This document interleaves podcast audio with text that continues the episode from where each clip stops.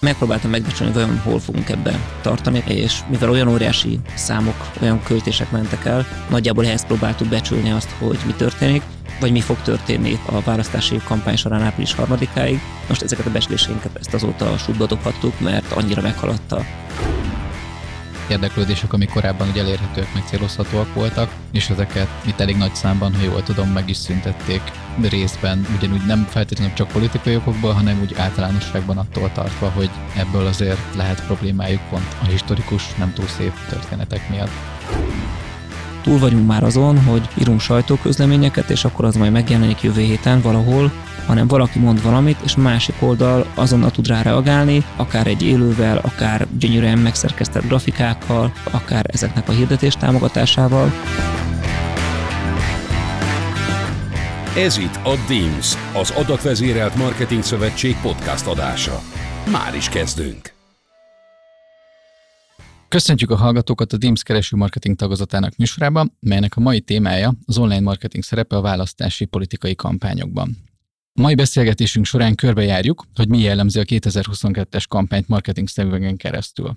Kik a legnagyobb szereplők, mekkora reklámköltésekről beszélünk, milyen felületeket és hogyan használnak, összehasonlítjuk a mostani és a korábbi kampányokat, és persze külföldre is kitekintünk, hogy megnézzük máshol hogyan csinálják ezt. Beszélgető partnerünk Révai Rihárd. Richard 1999-ben kezdte, weboldal fejlesztéssel, közösségi médiával nagyjából 15 éve foglalkozik. Több Google Ads és Facebook Blueprint vizsgát szerzett az évek alatt. Közösségi kalandozások blogja 12 éve segíti a hazai online marketing szakembereket. Az online marketinggel és adatvédelmen foglalkozó LiftUp ügyvezetője. Én Bai Jánon vagyok, az Exact Match ügyvezetője, műsorvezető társam pedig Asztalos Levente, a ClickMania ügyvezetője. Leventével a DIMS kereső marketing tagozatának alapítói vagyunk. Levente, téd a mikrofon. Köszönöm szépen, köszöntöm a hallgatókat, és köszönöm, Ricsi, hogy elfogadtad a meghívásunkat. Vágjunk is bele. Hogy látod, milyen online marketing eszközöket használnak jellemzően az idei 2022-es választási kampányban, ezek közül pedig melyek a leginkább kedveltek? Köszöntöm én is hallgatókat. Én úgy látom, hogy a teljes online marketing eszköztárat kihasználják a különböző politikai pártok, a chatbotoktól, a YouTube hirdetéseken keresztül, a hírlevél marketingig mindenféle megoldással találkoztunk az utóbbi időben. Ami talán leginkább feltűnő szerintem azok a különböző online platformokon futó hirdetések, a YouTube hirdetésekre sokan panaszkodnak, még a legutolsó bogyó és babóca előtt is valamilyen politikai üzenet jelenik meg, és ez sokaknak fájó.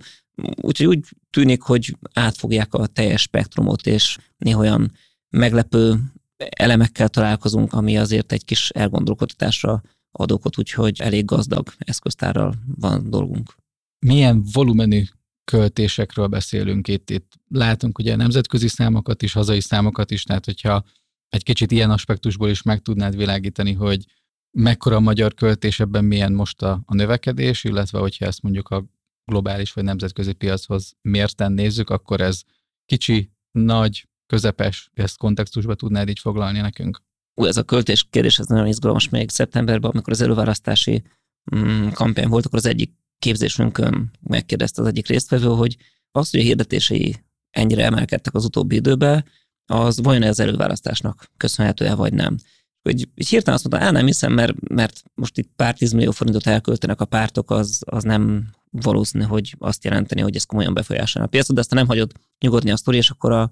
a Facebooknak, meg a Google-nek is megvan ez az e-transparency eszköze, ahol le tudjuk kérdezni, mi történik, és elkezdtük akkor elemezni ezt is, elemezzük azóta gyakorlatilag minden héten vizsgálva az aktuális számokat. És már akkor is meglepő volt, hogy, hogy hihetetlen mennyiségű összegeket toltak bele, mindjárt majd beszélek konkrét számokat, de amikor elértünk az előválasztás végére, akkor úgy megpróbáltam megbecsülni, hogy vajon hol fogunk ebbe tartani, és mivel olyan óriási számok, olyan költések mentek el, nagyjából ehhez próbáltuk becsülni azt, hogy mi történik,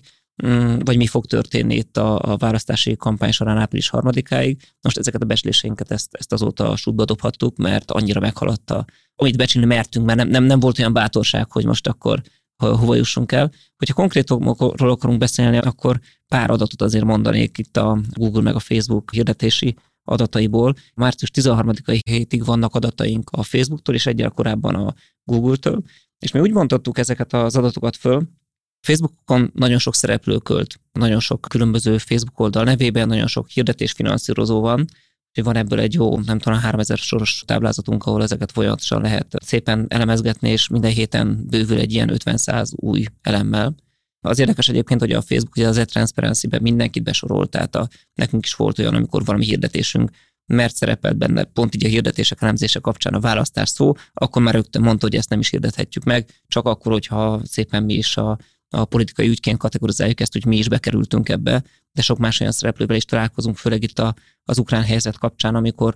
cégek kiállnak, erről beszélnek, és akkor hirtelen bekerülnek a politikai kategóriába. Ezt elég erősen kell szűrni ezeket az adatokat, de a lényeg a lényeg, mi ezt úgy mondjuk föl, hogy vannak közvetlen politikai szereplők, ugye a pártok, a politikusok, meg azok az influencerek, közszereplők, akik egyértelmű, hogy kihez köthetők, amik látható még a finanszírozó között is sokszor, hogy mondjuk egy kormányoldali influencer, a Megafon finanszírozza a hirdetéseit, és vannak ennél egy tágabb kategóriák, nagyon sok olyan média szájt van, akik vagy nagy médiapiaci szereplőként a politikai hirdetéseiket hirdetik, vagy vannak olyanok is, amikor ilyen tulajdonképpen egy kis önkormányzati portálnak, vagy önkormányzati Facebook oldalnak tűnő általános kommunikáció, de valahogy kiderül egyértelműen, hogy ez melyik politikai oldalhoz tartozik. És ennek alapján mondjuk a Facebook hirdetéseket két részre, és a közvetlen, tényleges politikai oldalakhoz, pártokhoz, politikusokhoz, influencerekhez köthető rész az utolsó héten a 190 millió forint volt. Ez csak az utolsó hét.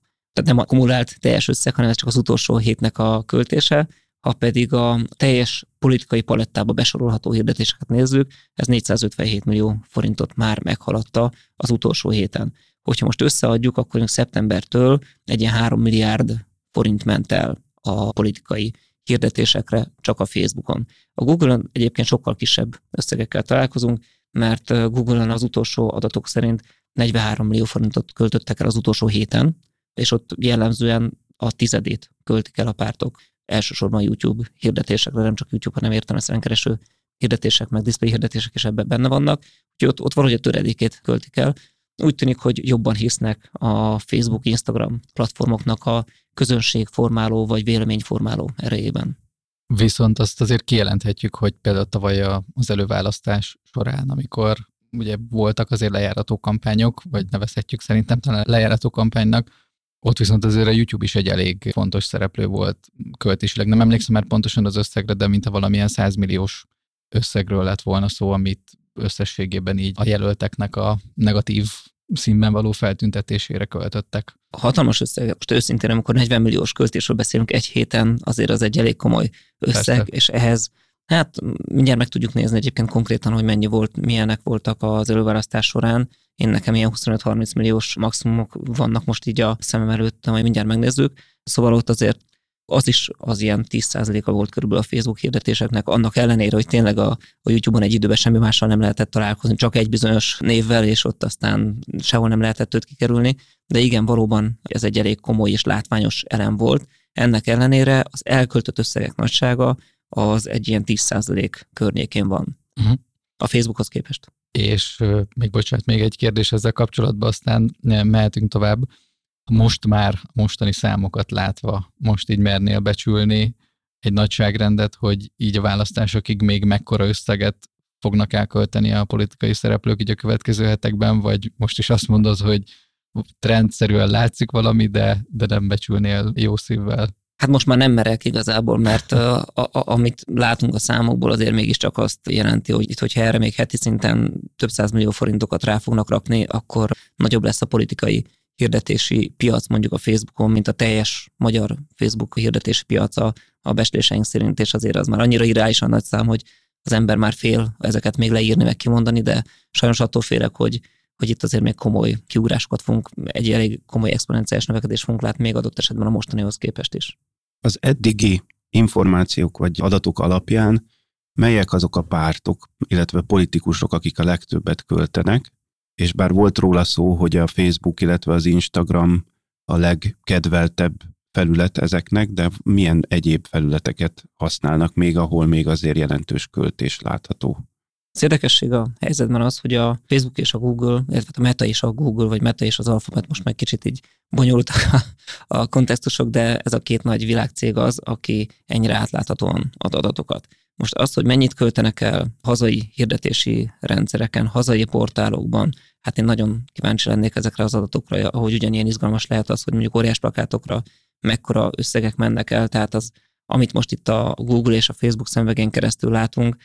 az nyilván az csak a jéghegy csúcsa, és ennél azért sokkal nagyobb költésekről beszélhetünk, úgyhogy ezekre nem tudom, talán itt a Teams vagy az IAB tud egy értelmes beslést adni, hogy ott milyen összegek mennek el. A Facebookon meg a Google-től vannak elég transzparens adataink, és ott, ott ezeket a számokat látjuk. Egyébként visszatérve itt az előző kérdésre a Google költéssel kapcsolatban az előválasztás alatt egy ilyen 30 millió forint volt a max, amit elköltöttek egy héten Google-be, úgyhogy ezen már túl vagyunk a Google-ben is a, az elmúlt hetekben. A szereplők pedig ugye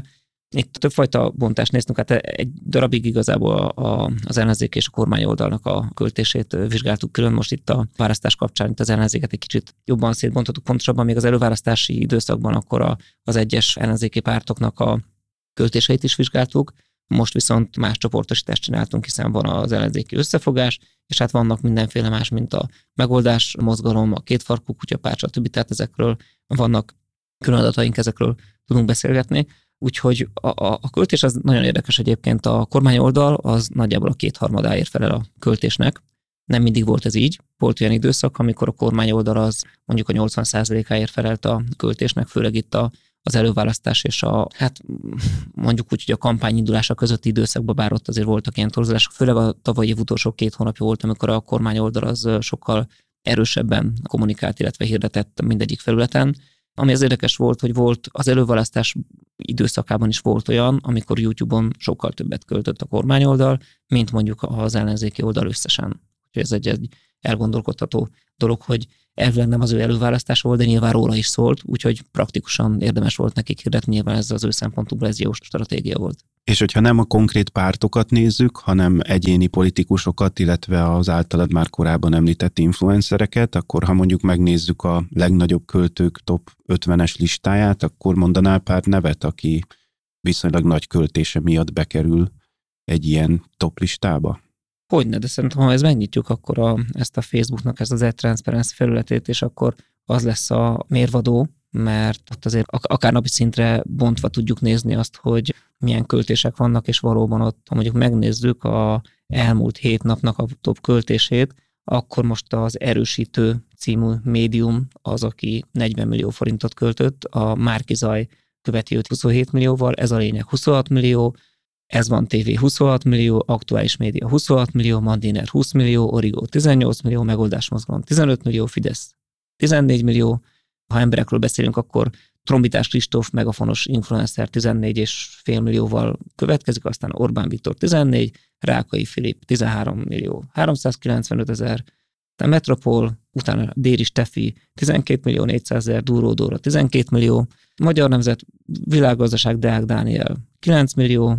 tehát ez, mm. ez volt az első 20-25, akikről beszéltünk, itt az elég sok név volt, és elég sok olyan influencer, aki hát egy, egy közepes márka éves büdzséjét mm, tolja el heti szinten, illetve az ő nevében. Említetted ezt az eszközt, ahol meg lehet nézni ugye ezeket a számokat, viszont szerintem a hallgatók kedvéért tegyük már egy picit kontextusba, hogy mi ez, mióta létezik, mire lehet használni, milyen adatok vannak benne.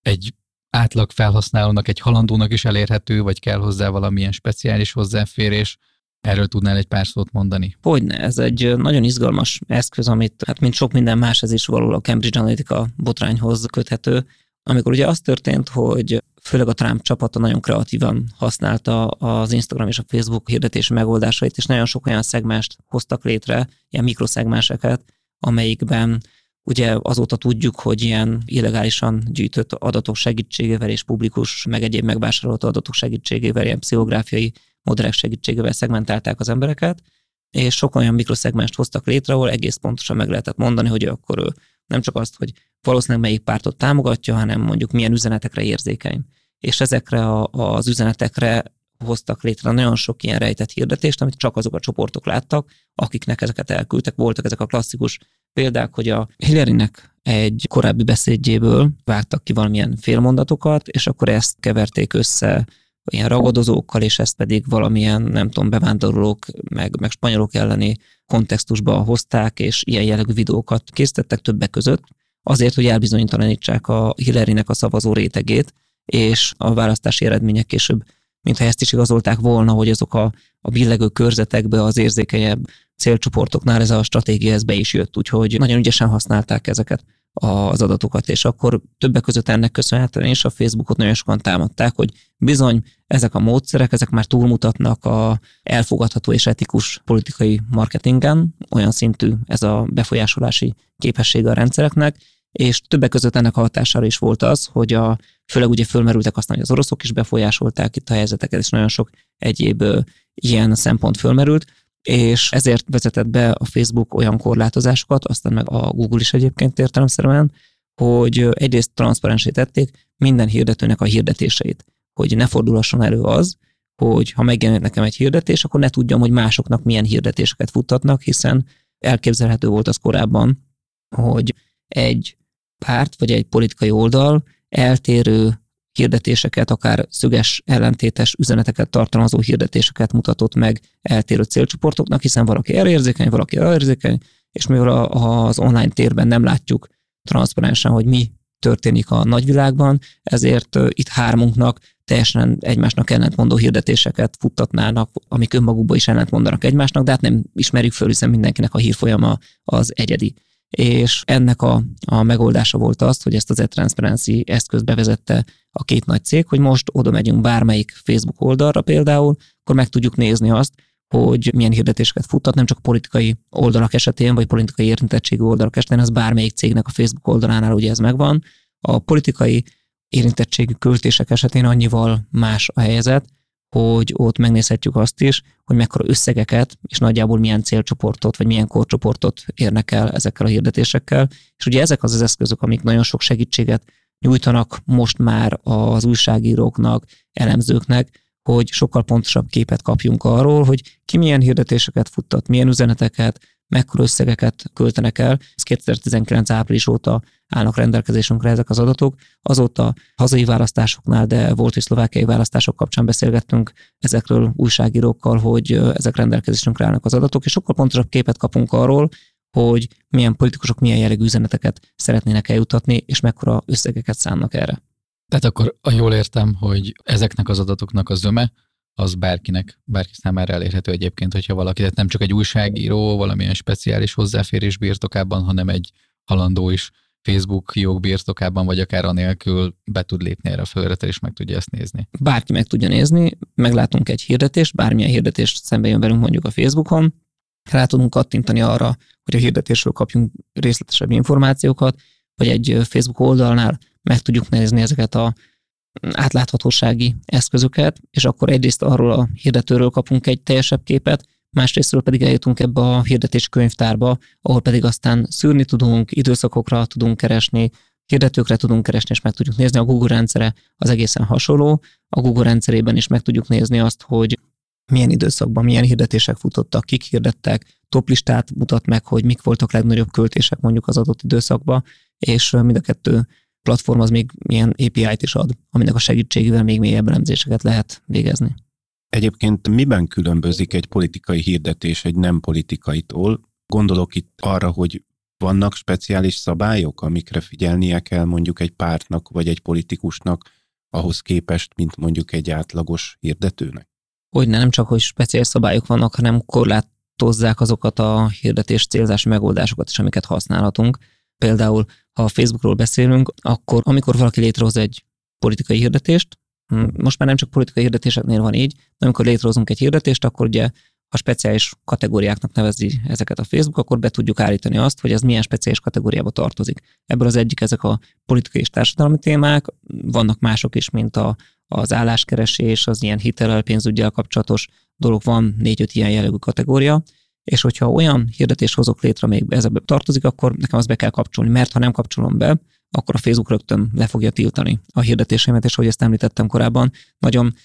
vétlenül is bele tudunk kerülni, nem is, nem is annak szánjuk, nem is annak gondoljuk, de valamilyen kontextusban mégis besorolja a Facebook. Az utóbbi időben egyre szigorúbban sorolja be, egyébként én azt érzem, akkor rögtön le is kapcsolja a hirdetésünket, és ugye az történik, hogy ha viszont ezeket kiválasztjuk, akkor már a célzási lehetőségeinket csökkenti. Nem tudunk ugyanolyan szabadon használni célzási lehetőségeket, vagy ha például ilyen egyéni célközönségeket használunk az egyéni célközönségekben is, bizonyos szempontokat nem veszi figyelembe, ha hasonlás célközönséget hozunk létre, annak is megvan ez a special kategóri mm, verziója, amelyiknél a hasonlás képzés során bizonyos szempontokat, életkort, nemet, ilyesmit nem vesz figyelembe, hanem tágabban, értelemszerűen pontatlanabbul hozza például létre a hasonlás célközönségeket, úgyhogy nem csak annyi történik, hogy átláthatóságot biztosít, hanem kicsit az adatvédelmi oldalról próbálja rendezni olyan szempontból a kérdést, hogy pontatlanabbul tudunk célozni, és cserébe viszont azért mégiscsak egy kicsit jobban megvédi a célcsoportnak az érdekeit, meg a, a személyiségi jogait a rendszer. Tehát a szándék az a kevesebb célzási lehetőség mögött, ez feltételezhetően, hogy azért kicsit félnek ettől a, ettől a túlpontos célzástól, ugye a korábban általad említett példák miatt. Igen, azt gondolom, hogy itt az ilyen jelgű szegmenseket, vagy szegmens létrehozási lehetőséget próbálják csökkenteni ezzel. Azt, hogy mennyire hatásos, vagy mennyire nem ez, ezt, ezt így elég nehéz megmondani. Más ilyen hirdetési megoldásoknál nem mindig jönnek be ezek az ilyen korlátozások, de egy kicsit azért megnyugtatóbb, hogy most már legalább ilyenekre próbálnak figyelni. Biztos vagyok benne, hogy ezen a téren még sokat fog szigorodni a rendszer, és hogyha mondjuk nem is megy vissza egy ilyen 10-15 évet az időbe majd, de sok mindent meg fognak még tenni annak érdekében, hogy megvédjék a felhasználókat. Ide kapcsolódik talán a, azt hiszem, hogy január végén került ki, mint célozható ilyen érdeklődési kategória, mindenféle politikai, vallási, szexuális irányultsággal kapcsolatos érdeklődések, ami korábban ugye elérhetőek, meg célozhatóak voltak, és ezeket itt elég nagy számban, ha jól tudom, meg is szüntették részben, ugyanúgy nem feltétlenül csak politikai okokból, hanem úgy általánosságban attól tartva, hogy ebből azért lehet problémájuk pont a, a historikus, nem túl szép történetek miatt. Igen, de ez nem csak a politikai témáknál történt ez meg, hanem minden hirdető számára eltűnt egyébként sokaknak a a legfájóbb ezek közül az egészségügyi adatoknak a felhasználási korlátozása vagy megszűnése volt, hiszen nagyon sokszor teljesen jó szándékkal és segítő szándékkal használtunk ugye egészségügyi kategóriákat, és az, az jó is volt olyan szempontból, hogy tényleg hatékonyabban lehetett megtalálni akár egy mm, valami gyógyászati megoldás kapcsán a célcsoportokat. Ezekkel most már sokkal nehezebb dolgunk van. Oké, okay. még az felmerült fel bennem, hogy ez szerintem sok mindenkiben, aki hirdet felmerülhet, hogy annak, hogy most politikai kampányok futnak, annak lehetnek evidens következményei, de hogy egy picit beszéljünk már erről, hogy egyébként önmagában az, hogy ekkora költés növekmény van, az a többi hirdetésre, mondjuk az általános kereskedelmi célú hirdetésekre legyen az B2C vagy B2B típusú hirdetés mondjuk ezeken a felületeken, azon túl, hogy valamilyen fokú áremelkedést ez értelemszerűen generálhat, hiszen több a hirdető, mik azok a, a hatások, amiket még te így látsz, vagy amiket így meg lehet fogalmazni, illetve hogy várható ebben mondjuk változás, hogyha véget ért a kampányidőszak. Igen, beszéljünk egy kicsit akkor ezekről a számokról is, hogy tavaly ősszel úgy becsültük, hogy hetente egy ilyen 1 milliárd forintot költenek el a magyar hirdetők a Facebookon, ami hát ilyen több eslésből indultunk ilyen 500 millió és másfél milliárd környékért két útvonalból csökkentettük egy ilyen jól megfogható összegbe. Most nyilván ez általában is valószínűleg emelkedett a, az utóbbi időben, de hogyha mondjuk ehhez hasonlítjuk össze a politikai költéseket, és tavaly az előválasztás időszakában, ha jól emlékszem, ilyen heti 250-300 millió környékén volt a, a maximum, a csúcs, amit az előválasztás során a két oldal elköltött. Na most az egy milliárdhoz képest nyilván ez, az egy milliárdra jött rá ez a plusz összeg. Most meg ugye arról beszélünk, hogy mondjuk 450 millió forintnál tartunk a hirdetésekben, ez az egy milliárd forintra jön rá. Tehát ha végig gondoljuk, akkor itt az történik, hogy mondjuk egy ilyen 25-30 százalékát a piacnak már a politikai hirdetések viszik el. És ugye azt tudjuk, hogy azért mégiscsak úgy működnek ezek a rendszerek, hogy licitálunk a különböző felületeken, és hogyha a nagyobb összegből erősebb licittel hirdetnek a különböző politikai oldalak, ők nem csak egymással fognak versenyezni, és nem csak egymást fogják akár kiütni, akár fölhozni a különböző licit összegeket, hanem minden más hirdetőnek is. És ezért fordulhat az elő, hogy mindenki érzi azt, hogy drasztikusan emelkedtek a hirdetés költségei, és nem csak 25-30%-kal sok esetben, hanem duplájára is nőhetett, vagy, vagy triplájára is bizonyos témáknál, vagy bizonyos célcsoportoknál, mert ugye azért hiába gondoljuk azt, hogy végtelenek a hirdetési felületek Facebookon, Instagramon, Google-ben, YouTube-ban, de azért nem így van, azért nem tudnak csak hirdetésekkel megtölteni hírfolyamot, ott kell azért valami organikus tartalomnak is, meg ilyen haver üzeneteknek is lenni. Úgyhogy az ilyen korlátozott hirdetési helyekre, amikor egyre nagyobb verseny van, és megjelenik pár olyan szereplő, amik már nem csak kisebb, hanem tényleg sokkal nagyobb márkáknak a több éves büdzséjét tolják bele a hirdetéseikbe, akkor az mindenkinek a saját hirdetési lehetőségét elég komolyan korlátozza. Úgyhogy mi már így ilyen tavaly év végén, idén év elején akkor még azt mondtuk a, az ügyfeleknek, hogy még akkor álljanak be januárba nagyon keményen mondjuk listákat építeni, vagy bármilyen olyan megoldásokat, amiknek a segítségével a következő pár hónapra kihúzzák, hogy ki tudják terelni a kapcsolattartást a hirdetési felületekről, mert hogy számítottunk, még ha nem is ekkora, de komoly hirdetési emelkedésre. Ez ugye be is következett, hogy nagyon komoly olyan mentek fel ismét a hirdetési költségek. Volt tavaly azért egy évvége környékén ez egy viszonylag kellemes időszak, amikor azért visszaestek a hirdetési költések, és a, a hirdetési árak is a karácsony ellenére még egy kicsit, de nyilván a karácsony az ebből a szempontból egy kicsit bezavart. És most azért ugyanazok a hirdetők, akik mondjuk tavaly év végén, nem tudom, mondjuk 100 forintért hoztak egy kattintást, lehet, hogy most 200 forintért hoznak egy kattintást, vagy nem tudom, 1500 forintért hozott egy leadet, az most 3000 forintért hoz egy leadet, ezért ilyen számokat mi is látunk, sőt, ennél sokkal nagyobb különbségeket is sok esetben. Úgyhogy ez most van. Én azt gondolom, hogy van két és fél hetünk, 16 napunk van talán a a választásokig. A következő két hétben még kiugrásokat fogunk látni, és vélhetőleg április 4-én így hirtelen le fog zuhanni, hiszen miért hirdetnének tovább. Nyilván lesznek politikai hirdetések a későbbiekben is. Ha jól emlékszem, tavaly a nyarat, amikor vizsgáltuk, akkor itt ilyen heti szinten 20-30 millió forintról beszéltünk, pedig akkor is már az előválasztásnak az előkészítése volt, és az sem volt egy politikai nyugodt időszak, de hogyha most ehhez képest ugye egy ilyen 15-szörös emelkedés vagy 20-szoros emelkedésről beszélünk, érezhető az, hogy ez mit ró mindenkire, és az összes szereplő, az összes B2B, B2C, bármilyen területen hirdető céget, szervezetet ez nagyon komolyan befolyásolja. Két hetet még ki kell bírnunk, és utána, ha minden igaz, és, és azért ez valószínűleg ez fog bekövetkezni, ismét egy sokkal könnyebb hirdetői helyzetbe találjuk magunkat. De akkor ez azt is jelenti egyébként, ha jól értem, csak erősíts meg, hogy az árak növekedése mellett azért a felhasználóknak a figyelme is olyan értelemben, tehát mondjuk akár adott esetben ez a konverziós eredményekre is negatív hatással lehet, mert nem feltétlenül egy vásárlási üzenet az, ami jobban megfogja őket adott esetben, ha át is kattintanak egy ilyen hirdetésre,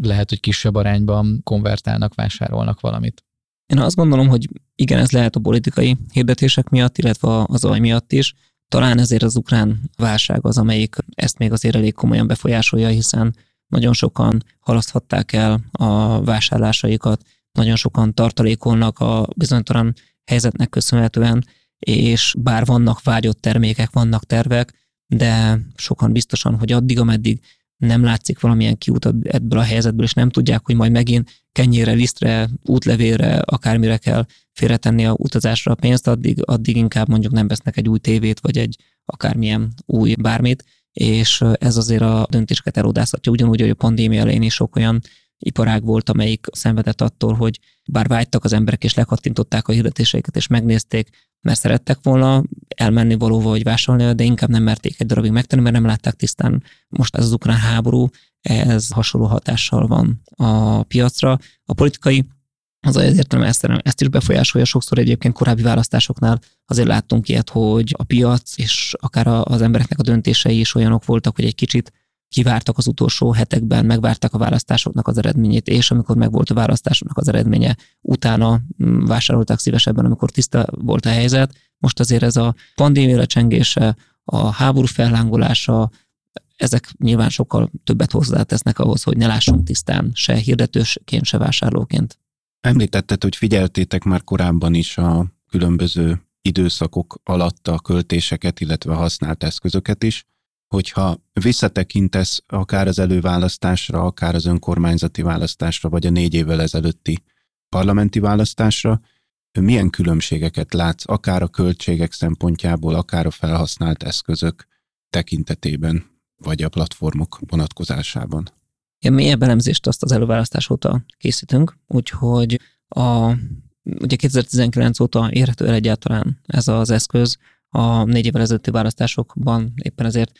hát az így ugyanúgy egy fekete doboz, hogy mi történt és mennyit költöttek el ott a különböző politikai szereplők, úgyhogy erre úgy kevés információnk van. A használt eszközöket tekintve azt gondolom, hogy eléggé változatosak ezek az eszközök szépen sorban. Most már azt látjuk, hogy minden politikai oldal igyekszik a lehető legjobb és legaktuálisabb hirdetői eszközöket, vagy akár online marketing eszközöket használni a kampányai során. Hírleveleket, azokat az első pillanattól kezdve használnak. Közösségi médiában, akár organikus kommunikációval, akár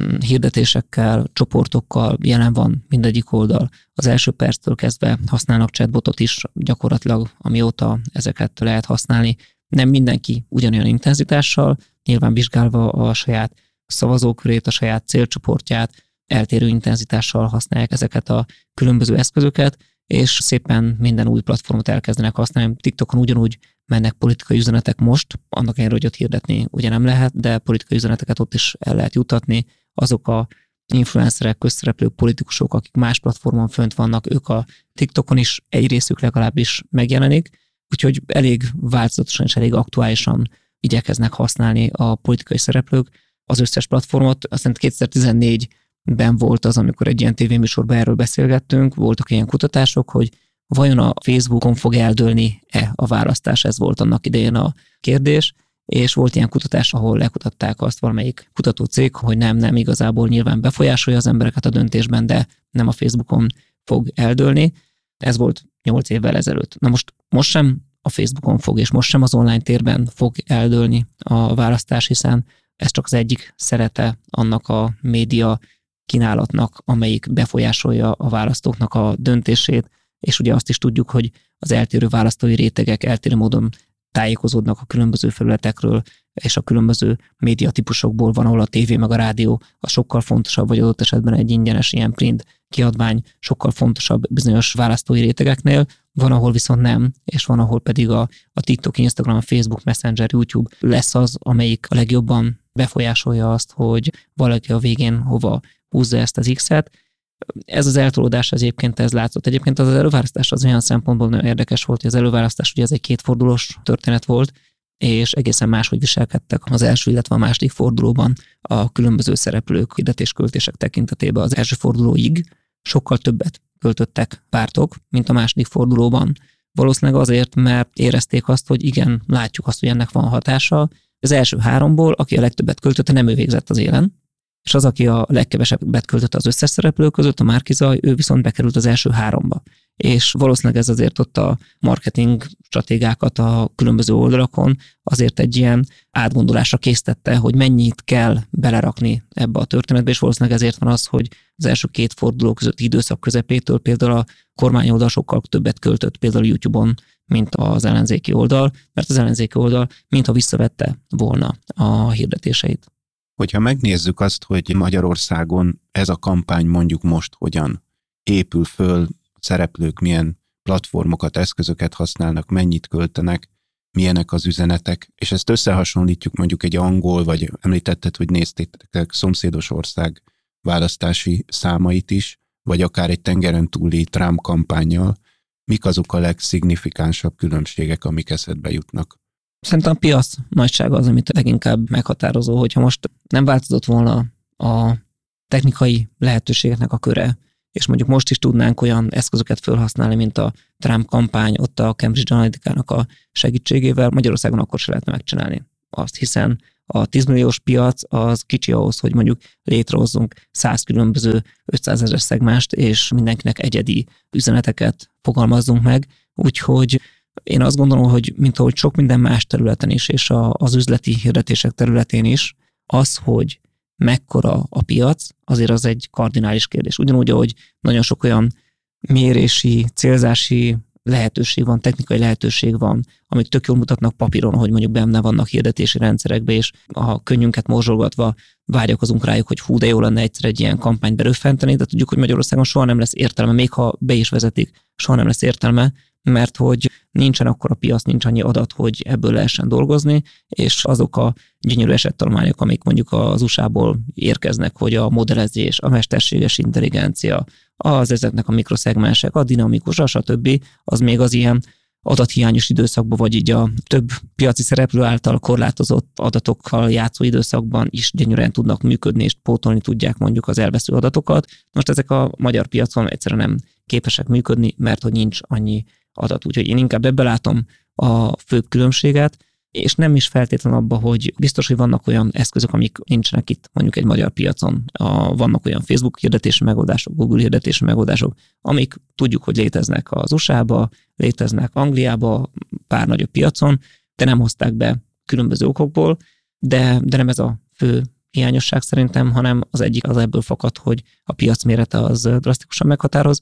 Van egy-két olyan, ami talán a választási rendszerek, vagy az adott politikai környezetnek a, a különbségei, vagy akár a politikai finanszírozásnak a különbségéből adódhatnak, hiszen mondjuk a, az USA-ba az ilyen fundraising kampányok azok sokkal erősebbek szoktak lenni. Van Magyarországon is régóta próbálkoznak a korábbi választások során is különböző ilyen fundraising kampányokkal, ahol a politikai szereplők ilyen ezer forintokat kérnek, hogy abból tudjanak kampányokat csinálni, de hát nem, nem ebből mennek a kampányok. Ez a része az USA kampányoknak például a jelek szerint sokkal nagyobb, amikor tényleg milliók adnak sok száz, meg sok ezer dolgárokat esetenként az ő politikai jelöltjük részére. Ugye Obamánál volt ez az első, ahol ilyen nagy mértékben ez megjelent, és az Obamának a külön ilyen fundraising kampánya, meg portája volt, és nagyon hatékonyan működött.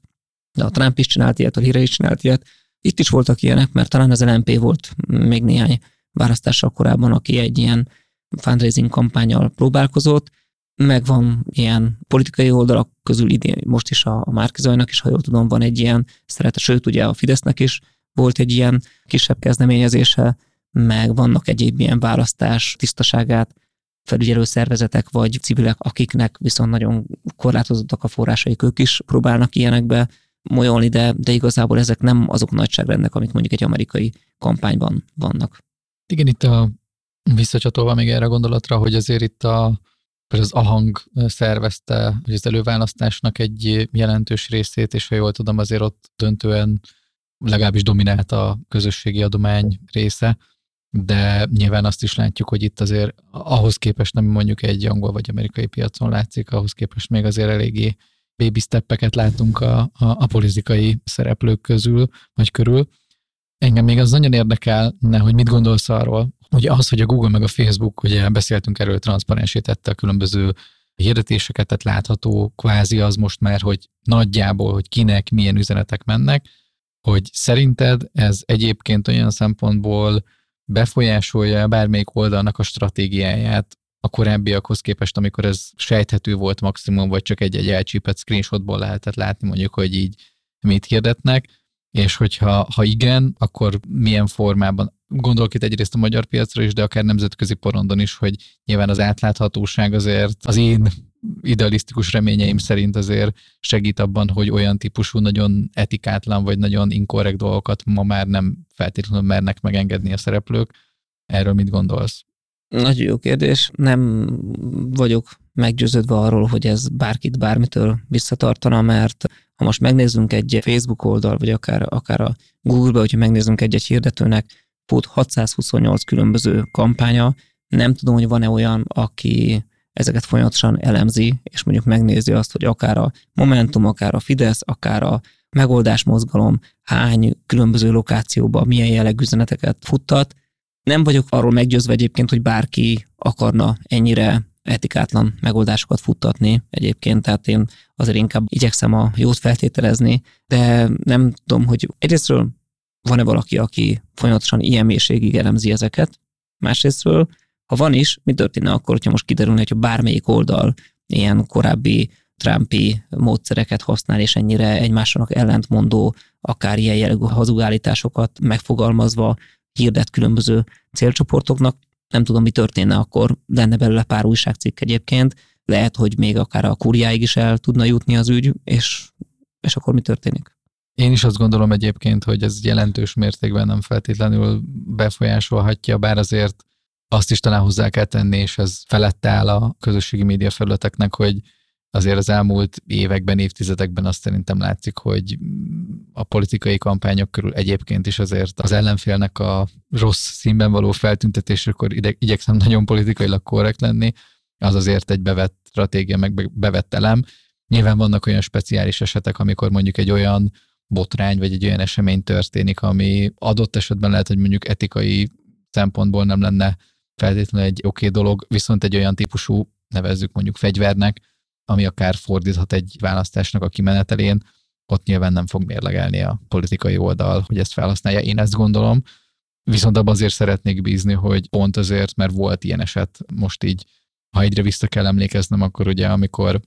volt talán egy MSZP-s képviselő, aki nem túl szép szavakkal illette a másik oldalnak a képviselőit, és utána gyakorlatilag ezt az üzenetet egy ilyen fekete-fehér formátumban megjelenítve gyakorlatilag arra használta föl a megnevezett fél, hogy na lám, lám, tehát az ellenzékben ilyen emberek vannak, akik ilyeneket mondanak rólunk, és erre valami ahhoz képest az akkori időszakban egy nagyon jelentős összeget elköltöttek, és aztán az adott ember eléggé le is járatódott ezáltal, elég sok cikk született róla, és akkor volt egy nagy felismerés egyébként a, a hazai újságíróknak, hogy jé, meg lehet nézni, hogy mennyit költött erre az adott párt, és akkor így, hú, hát egy millió forintot elköltöttek, akkor az egy millió forint ugye milyen nagy összegnek tűnt a mostani optikán meg azért ahhoz képest, hogy milyen költések vannak már egy apró pénz. Igen, de hogyha belegondolsz, akkor itt nem az történt, hogy valaki stikába ilyen mikroszegmensbe csak bizonyos, hanem ez, ez ilyenkor megy, fulbatolják a kretént, hogy klasszikusokhoz nyúljunk. Szóval nem arról van szó, hogy kicsi mikroszegmens, kicsit megcélozzuk, és elrejtjük, és csak azok látják, akik, hanem ilyenkor a csőstől ez jön mindenhol. Mindegyik oldaltól egyébként, tehát most ez, ez oldaltól független, hogy nem úgy tűnik, mintha finomkodnának ezeknél a beállításokkal. Igen, van egyébként rengeteg ilyen finom célzás 5000 forintos költések, aki a lokáció és a csak az új Buda, csak az új Pest, csak a nem tudom, Vársáros Namény, Pécs, Komló, akármi, tehát vannak ilyen jellegű célzások is, de ezek az igazi nagy horderejű üzeneteknél itt, mint hogyha az lenne a lényeg, hogy mindenkihez jusson el. A csak a csapból is egy folyon az az egy darab üzenet, és nem tűnik úgy, mint hogyha lenne ennek egy ilyen kis lányokra szabott verziója, fiúkra szabott verzió, nagymamákra szabott verzió, nagymamákra szabott verzió, hanem csak az egy üzenet, és az teljes erővel. A célzás kapcsán még egy kérdés. Ugye változott elég jelentősen tavaly tavasz óta részben az iOS változásai miatt, vagy hát az Apple által bevezetett változások miatt, de hogy általánosságban is a hirdetési rendszerbe maga ez a, a nagyon kicsi, ilyen néhány tízezres szegmensekre való célzásnak a hatékonysága azért jelentősen csökkent, vagy, vagy inkább azt mondom, hogy el is tűnt, és ma már ugye több százezres vagy akár milliós célzásokat érdemes inkább beállítani, hogyha egy jól működő kampányt szeretnénk. Tehát ilyen értelemben valószínűleg, vagy ez az én kérdésem és feltételezésem, hogy részben ez összefügg egyrészt a, a Facebooknak azzal a céljaival, hogy minél több automatizmust használjon a maga a rendszer, de talán azzal is kapcsolódik, hogy adott esetben így ki lehet valamennyire kerülni azt, hogy nagyon kicsi ilyen mikroszegmenseket egyáltalán létre lehessen hozni célzásra. Erről mit gondolsz? Az iOS korlátozások kapcsán ugye a Facebook nagyon sok adatoktól esett el, nem csak a Facebook, de ugye arról beszélnek, hogy ilyen 10 milliárdos hátrányt szenvedett ennyi hirdetési bevételtől esett el a Facebook, és ők ezt már elég korán kommunikálták, hogy igyekeznek ezeket a elvesző adatokat, ezeket a hiányzó adatokat mindenféle algoritmusokkal és modellezésekkel pótolni. Ugye még valamikor szeptemberben azt mondták, hogy úgy látják, hogy egy ilyen 15%-kal mér alul az ő rendszerük a valódi konverziókhoz képest, és egy két-három hete volt, amikor bejelentették, hogy ú, most már csak 8% ez a különbség, ami azért egyrészt szép, hogy lefelezték a hibát, másrészt meg azért a 8% az még egy elég komoly mérési pontatlanságot jelent, és optimalizálás szempontjából tudjuk, hogy ez mennyire megbízhatatlaná teszi ezen. Pont a, a megtérülés, nem megtérülés határát át tudja lépni az ember, és azért ez megnehezíti a mindennapi dolgunkat. De a lényeg az, hogy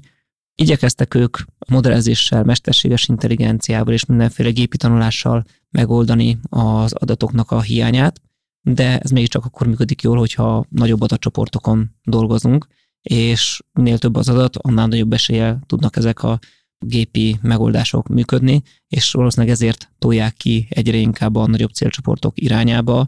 a lehetőségeket, illetve ezért jelennek meg nagyon sokszor olyan eszközök, amikor korábban mondjuk ilyen kiterjesztett célzások azok ilyen opcionálisak voltak, egyre több helyre kerülnek ezek bele, mint kötelező elem az, hogy most egy kiterjesztett célzást alkalmazzon, ahol majd a mesterséges intelligencia többet fog segíteni a te célcsoportodnak a kiválasztásába. Aztán még meglátjuk, hogy ez mikor működik jól, mikor működik nem. Hát vegyesek ezzel kapcsolatban a tapasztalatok, mert van, amikor ez abszolút nem jól működik. De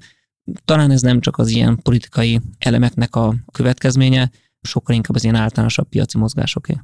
A Facebook által bevezetett szigorítások, gondolok itt mondjuk a Facebook ID-ra, a politikai hirdetéseknek a speciális kategóriájába helyezésére, ezek csökkentették annak lehetőségét, hogy külső szereplők befolyásolják a választás eredményeit? Szerintem ezek fontosak azok a lépések, hogy azonosítanunk kell magunkat, hogyha valaki akár csak véletlenül is belecsúszik ebbe a politikai kategóriába, és szeretné ugyanazokat az üzeneteket hirdetni, ugye már neki is ott azonosítani kell magát, és személyigazolvány, telefonszám, stb. Tehát egy sokkal pontosabban látható az, hogy kihez köthető ez a hirdetés, akár magánszemélyhez, akár céghez, és azért ez egy ilyen érdekes kérdés, mert nyilván lehetne itt is trómanokba gondolkodni, meg egyéb megoldásokba, de, de szerintem azért annak mégiscsak van egy visszatartó ereje, hogy igen, akkor, hogy én hirdetni szeretnék, és ha sokat fogok elkölteni hirdetésre, úgyis előbb-utóbb az ott szemet szúr, akkor most már ez egy sokkal tisztább helyzet, mint amik volt néhány évvel ezelőtt, hogy nem láttuk azt, hogy ki üzemelteti azt a Facebook oldalt, ki áll mögötte, ki finanszírozza, most már ezek sokkal jobban földeríthetők, és egyébként pont tegnap találkoztam egy nagyon izgalmas ilyen hazai adatelemzéssel, ami a különböző politikai oldalaknak a több szempontból vizsgálva a kapcsolatát deríti föl, mert hogy politikai Facebook oldalak, politikai szereplők, és ott meg lehetett vizsgálni részint az API-okból kihúzva adatokat, részint pedig azt, hogy mondjuk az adott politikai oldalt hányan menedzselik, és akkor meg hova tartoznak lokáció alapján ezek az emberek, mert nagyon sok ilyen plusz apró elem is belekerült itt a transzparencia oldalába, a Facebook oldalaknak, meg főleg az ilyen politikai érintettségi oldalaknak, és ezek azért segíthetnek abban, hogy visszatartó erejük is legyen egyrésztről, másrésztről abban is, hogyha valami nagyon nagy turpisság van, az is könnyebben kiderüljön. Aztán, hogy utána mi lesz ennek a következménye, vagy lesz ennek következménye, hogyha valami turpisság kiderül, ez meg ugye előbb beszéltünk róla, hogy ez egy másik kérdés, de lehet ennek egy ilyen jó értelembe vett megtisztulási oldal, úgyhogy én ennek minden ilyen transzparencia lépést azt üdvözlök, és tényleg jó lenne, hogyha más felületeken ugyanilyen transzparensen látnánk adatokat.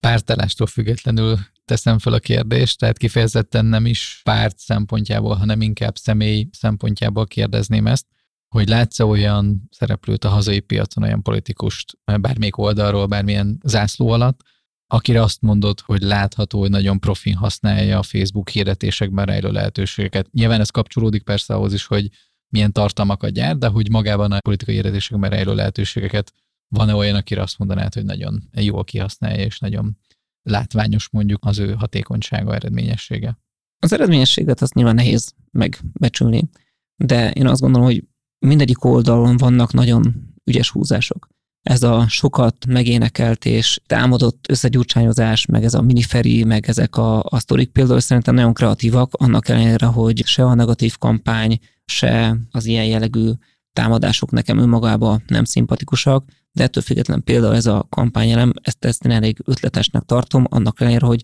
az etikai határokat azt, hogy most túrolja vagy átlépte, ez egy teljesen más kérdés. Nagyon izgalmas szerintem az, ahogy szinte minden szereplő ilyen napi szinten reagál. Tehát túl vagyunk már azon, hogy írunk sajtóközleményeket, és akkor az majd megjelenik jövő héten valahol, hanem valaki mond valamit, és a másik oldal azonnal tud rá reagálni, akár egy élővel, akár gyönyörűen megszerkesztett grafikákkal, akár ezeknek a hirdetés támogatásával. Szerintem ez is nagyon izgalmas kérdés, illetve az is, ahogy látjuk azt, mondjuk ezt sokszor azért elég ilyen kis, kis bénán használják néhány esetben, amikor a különböző politikai Facebook oldalak, ugye a politikusok nevében elsősorban kommentelgetnek oda egymásnak, és ezzel az organikus eredményeket is igyekeznek javítani. Aztán most más kérdés, hogy ezek a kommentek néha nagyon ilyen, ilyen konzervek, és látszik azt, hogy valószínűleg ezt nem a politikus írta, hanem a gyakornok közül, aki a Facebook oldal menedzsmenttel foglalkozik, és ez van neki kiadva, hogy bárki, akár a mi oldalunkról, akár az ellenfél oldaláról